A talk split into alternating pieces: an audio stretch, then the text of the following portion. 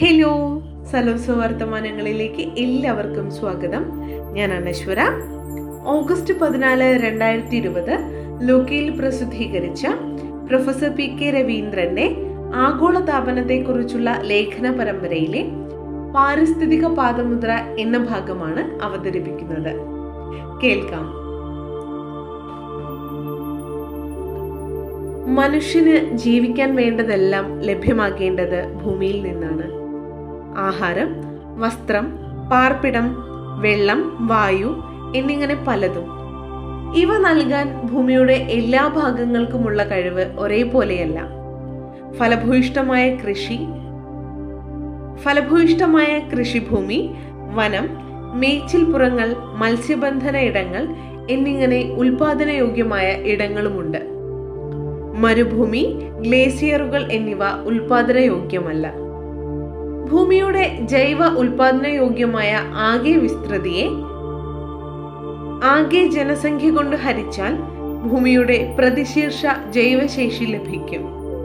ഉൽപാദനശേഷി കണക്കാക്കുന്നത് മാലിന്യങ്ങളെ അവശോഷണം ചെയ്യാനും സംരക്ഷിക്കാനും ഉള്ള കഴിവുകൂടി കണക്കിലെടുത്താണ്. ഭൂമിയുടെ ഭൂമിയുടെ മൊത്തം ജൈവശേഷി ഭൂമിയുടെ മൊത്തം ജൈവശേഷി പന്ത്രണ്ട് ശതകോടി ഹെക്ടറാണെന്ന് കണക്കാക്കപ്പെട്ടിട്ടുണ്ട്. ഉൽപാദനക്ഷമത കുറയുകയോ മാലിന്യങ്ങളുടെ അളവ് കൂടുകയോ ചെയ്യുമ്പോൾ ഇതിൽ കുറവ് വരുമെന്നത് വ്യക്തമാണല്ലോ. ജനസംഖ്യയിൽ ഉണ്ടാകുന്ന വർധനവ് പ്രതിശീർഷ ജൈവശേഷിയിൽ കുറവ് വരുത്തുമെന്നതും വ്യക്തം.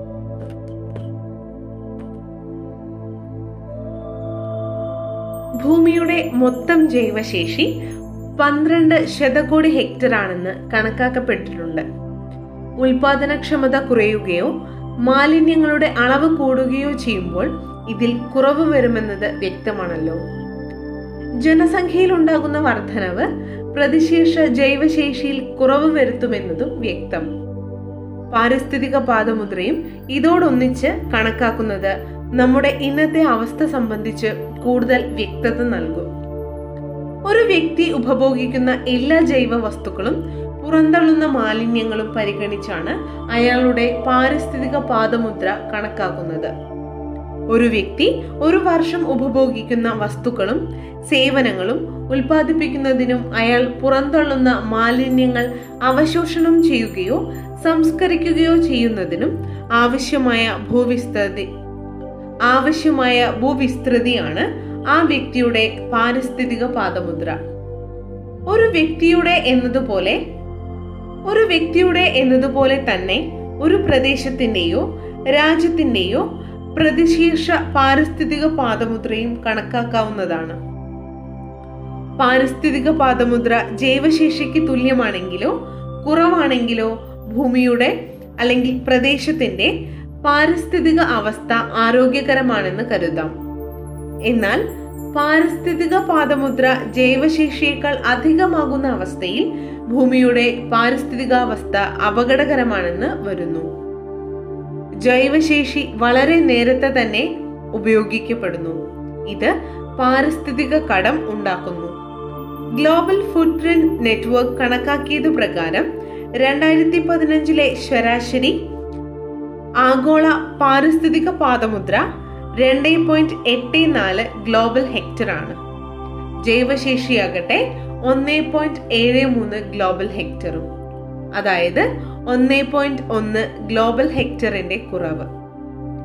ഭൂമിയുടെ ജൈവശേഷി വളരെ നേരത്തെ അവസാനിക്കുന്നു എന്നർത്ഥം. ഇത്തരത്തിൽ ഭൂമിയുടെ ജൈവശേഷി അവസാനിക്കുന്നതായി കണക്കാക്കുന്ന ദിവസത്തെ ഭൗമ കടദിനം earth death day ecological overshoot ദിനം. ഇക്കോളജിക്കൽ ഓവർഷൂട്ട് ഡേ എന്നിങ്ങനെയാണ് പറയുന്നത്. ഈ വർഷം അത് ഓഗസ്റ്റ് രണ്ടായിരുന്നു. അതായത് ഓഗസ്റ്റ് രണ്ടിന് ശേഷമുള്ള ഉപഭോഗത്തിന് മനുഷ്യൻ ഭൂമിയോട് കടപ്പെട്ടിരിക്കുന്നു. വികസിത രാജ്യങ്ങളെല്ലാം തന്നെ ജൈവശേഷിയേക്കാൾ കൂടുതൽ പാരിസ്ഥിതിക പാദമുദ്രയുള്ളവരെ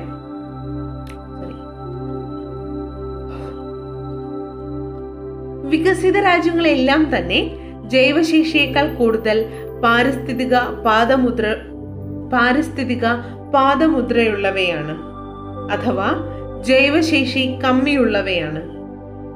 വികസ്വര രാജ്യങ്ങളും അവികസിത രാജ്യങ്ങളും ജൈവശേഷി മുഴുവൻ ഉപയോഗിക്കാത്തവയോ പാരിസ്ഥിതിക പാദമുദ്ര ആഗോള ശരാശരിയിൽ താഴെയുള്ളവയോ ആണ്.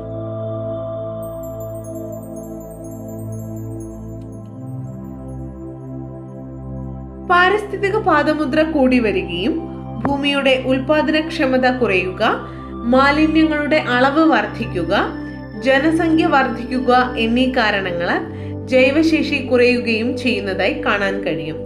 ഇത് അപകടകരമാണ്. പാരിസ്ഥിതിക പാദമുദ്രയുടെ മുഖ്യ ഭാഗവും കാർബൺ ഉത്സർജനവുമായി ബന്ധപ്പെട്ട കാർബൺ പാദമുദ്രയാണ്. കാർബൺ ഫുട് പ്രിന്റ് കാർബൺ പാദമുദ്ര ജീവിതത്തിന്റെ സമസ്ത മേഖലയുമായി ബന്ധപ്പെട്ടതാണ്. ഭക്ഷണം വസ്ത്രം പാർപ്പിടം ഗതാഗതം എന്നിങ്ങനെയുള്ള സമസ്ത പ്രവർത്തനങ്ങളിലും കൂടിയോ കുറഞ്ഞോ സോറി കൂടിയോ കുറഞ്ഞതോ ആയ കാർബൺ ഉത്സർജനമുണ്ട്. ഒരു വ്യക്തിയുടെയോ സമൂഹത്തിന്റെയോ രാജ്യത്തിന്റെ തന്നെയോ ഉപഭോഗവുമായി അത് ബന്ധപ്പെട്ടിരിക്കുന്നു. ഉപഭോഗ വസ്തുക്കളുടെ സ്വഭാ- സ്വഭാവവും ഉപഭോഗ വസ്തുക്കളുടെ സ്വഭാവവും കാർബൺ പാദമുദ്രയെ സ്വാധീനിക്കുന്നു. ഒരു ഉൽപ്പന്നത്തിന്റെ നിർമ്മാണത്തിലും അതിന്റെ കടത്തലിലും പുറന്തള്ളുന്ന കാർബണിന്റെ അളവാണ് ആ പദാർത്ഥത്തിന്റെ കാർബൺ പാദമുദ്ര.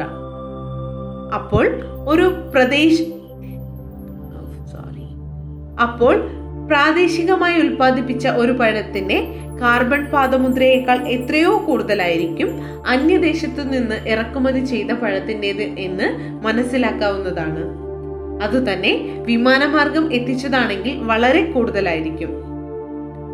ഒരു വ്യക്തിയോ ഒരു വ്യാപാരമോ ഒരു സ്ഥാപനമോ ഒരു വർഷം പുറത്തുവിടുന്ന കാർബണിന്റെ ടൺ കണക്കിലുള്ള അളവാണ് ആ വ്യക്തിയുടെ അഥവാ വ്യാപാരത്തിന്റെ കാർബൺ പാദമുദ്ര. അതായത് ആ വ്യക്തി ഉപഭോഗിക്കുന്ന വസ്തുക്കളുടെ അളവും തരവും അനുസരിച്ച് കാർബൺ പാദമുദ്രയും വ്യത്യാസപ്പെടും. ഇത് കണക്കാക്കാവുന്നതാണ്. അങ്ങനെയാണ് വികസിത സമൂഹങ്ങളിലെ കാർബൺ പാദമുദ്ര വികസിത സമൂഹങ്ങൾ വികസിത സമൂഹങ്ങളിലെ കാർബൺ പാദമുദ്ര അവികസിത സമൂഹങ്ങളുടേതുള്ളതിനേക്കാൾ കൂടുതലാണെന്ന് കണ്ടെത്തിയത്.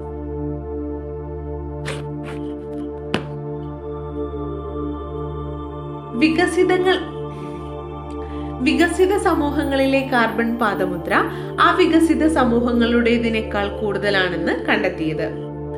World map of countries by their raw ecological footprint relative to the world average biocapacity two thousand seven ഒരു രാജ്യത്തിന്റെ മൊത്തം കാർബൺ കാർബൺ ഡൈ ഓക്സൈഡ് ഉത്സർജനം ജനതയുടെ ഉപഭോഗത്തെയും മൊത്തം ജനസംഖ്യയും ആശ്രയിച്ചിരിക്കും. രണ്ടായിരത്തി പതിനാറിലെ കണക്കനുസരിച്ച് ലോകത്ത് ഏറ്റവും കൂടുതൽ കാർബൺ പുറന്തള്ളുന്നത് ചൈനയാണ്. മൂന്നാം സ്ഥാനത്ത് ഇന്ത്യയാണ്. ജനസംഖ്യ കൂടി പരിഗണിച്ച് പ്രതിശീർഷ കാർബൺ ഉത്സർജനം കണക്കാക്കുമ്പോൾ ചൈന പോലും വികസിത രാജ്യങ്ങളെക്കാൾ വളരെ പിറകിലാണ്. ഇന്ത്യയാണെങ്കിൽ ലോക ശരാശരിയേക്കാൾ താഴെയാണ്. പട്ടിക മൂന്നിൽ കാർബൺ ഉത്സർജനത്തിൽ ഏറ്റവും മുന്നിൽ നിൽക്കുന്ന അഞ്ച് രാജ്യങ്ങളുടെ മൊത്തം ഉത്സർജനവും പ്രതിശീർഷ ഉത്സർജനവും നൽകിയിട്ടുണ്ട്. ഇത് പരിശോധിക്കുന്നത് രസകരമായിരിക്കും. പട്ടിക മൂന്നിൽ നിന്ന് ഒരു കാര്യം വ്യക്തമാകും. ഒരു രാജ്യത്തിന്റെ മൊത്തം കാർബൺ ഉത്സർജനമല്ല അവിടുത്തെ പ്രതിശീർഷ കാർബൺ ഉത്സർജനമാണ് താരതമ്യം ചെയ്യേണ്ടത്. ഇതിന്റെ അടിസ്ഥാനത്തിൽ വേണം ആരാണ് കാർബൺ ഉത്സർജനത്തിൽ കുറ്റവാളിയെന്ന് തീരുമാനിക്കാൻ. കാർബൺ ഉത്സർജനം രണ്ടായിരത്തി പതിനാറ് രാജ്യം ആഗോള ഉത്സർജനത്തിന്റെ ശതമാനം പ്രതിശീർഷ ഉത്സർജനം ടൺ പ്രതിവർഷം ചൈന ഇരുപത്തിയെട്ട് പോയിന്റ് രണ്ട് ഒന്ന്. ഏഴ് ഏഴ് ഏഴ് പോയിന്റ് അഞ്ച്. യു എസ് എ പതിനഞ്ച് പോയിന്റ് ഒൻപത് ഒൻപത് പതിനാറ് പോയിന്റ് അഞ്ച്. ഇന്ത്യ ആറ് പോയിന്റ് രണ്ട് നാല് ഒന്ന് പോയിന്റ് ഏഴ്. റഷ്യ നാല് പോയിന്റ് അഞ്ച് മൂന്ന്. പതിനൊന്ന് പോയിന്റ് ഒൻപത്.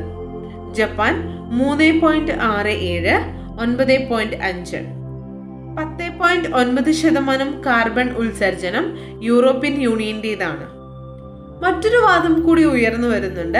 ഒരു രാജ്യം അഥവാ സമൂഹം ഉപഭോഗിക്കുന്ന വസ്തുക്കളുടെ നിർമ്മിതിയും കടത്തുമായി ബന്ധപ്പെട്ട കാർബൺ ഉത്സർജനം അത് ഉൽപ്പാദിപ്പിച്ച സമൂഹത്തിന്റെ അല്ലെങ്കിൽ രാജ്യത്തിന്റെ കണക്കിലാണോ? അതോ അവ ഉപഭോഗിച്ച സമൂഹത്തിന്റെ അല്ലെങ്കിൽ രാജ്യത്തിന്റെ കണക്കിലാണോ പെടുത്തേണ്ടത്?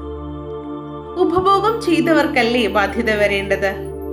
വികസ്വര രാജ്യങ്ങളും അവികസിത രാജ്യങ്ങളും നിർമ്മിക്കുന്ന ഉൽപ്പന്നങ്ങളുടെ നല്ല പങ്കും വികസിത രാജ്യങ്ങളുടെ ആവശ്യത്തിനു വേണ്ടി കയറ്റുമതി ചെയ്യുകയാണ്. ഇത് ഇതുകൂടി പരിഗണിച്ചാൽ വികസിത രാജ്യങ്ങളുടെ വികസിത രാജ്യങ്ങളുടെ കാർബൺ ഉത്സർജനം ഇനിയും വർദ്ധിക്കും. വികസിതാവസ്ഥയിലുള്ള അസമത്വവും മെച്ചപ്പെട്ട ജീവിത സൗകര്യങ്ങൾക്ക് വേണ്ടിയുള്ള ഉയർന്ന കാർബൺ ഉത്സർജനവും കണക്കിലെടുത്താണ് കാർബൺ ഉത്സർജനം കുറയ്ക്കുന്നതിൽ വികസിത സമൂഹങ്ങൾക്ക് സാങ്കേതികവും സാമ്പത്തികവുമായ വർദ്ധിച്ച ഉത്തരവാദിത്തമുണ്ടെന്ന് കോട്ടോ പെരുമാറ്റച്ചട്ടം കോട്ടോ പെരുമാറ്റച്ചട്ടം വ്യക്തമാക്കിയത്. അതനുസരിച്ചുള്ള ബാധ്യത അവരെ ഏൽപ്പിക്കുകയും ചെയ്തു. പെരുമാറ്റച്ചട്ടത്തിൽ അംഗമാകാതെ അമേരിക്ക ആദ്യം തന്നെ ഈ ഉത്തരവാദിത്വത്തിൽ നിന്ന് ഒഴിവായി.